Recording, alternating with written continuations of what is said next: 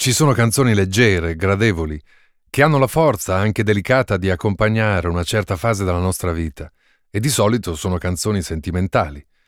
Poi c'è un altro genere di canzoni, canzoni che al momento magari lo spiazzano l'ascoltatore, che lo disorientano, che colpiscono più per l'originalità che per l'immediatezza. Brani che hanno il coraggio di sfidare le convenzioni e le mode del momento, dicendoci che un altro tempo, un altro gusto, un altro orizzonte è già possibile per tutti. È proprio di questo tipo di canzoni che ci occupiamo qui. Canzoni rivoluzionarie per mille motivi, canzoni diventate poi spesso senza tempo. Io sono Giulio Casale e questo è il mio podcast In direzioni ostinate e contrarie, le canzoni che ci hanno cambiato la vita o avrebbero dovuto.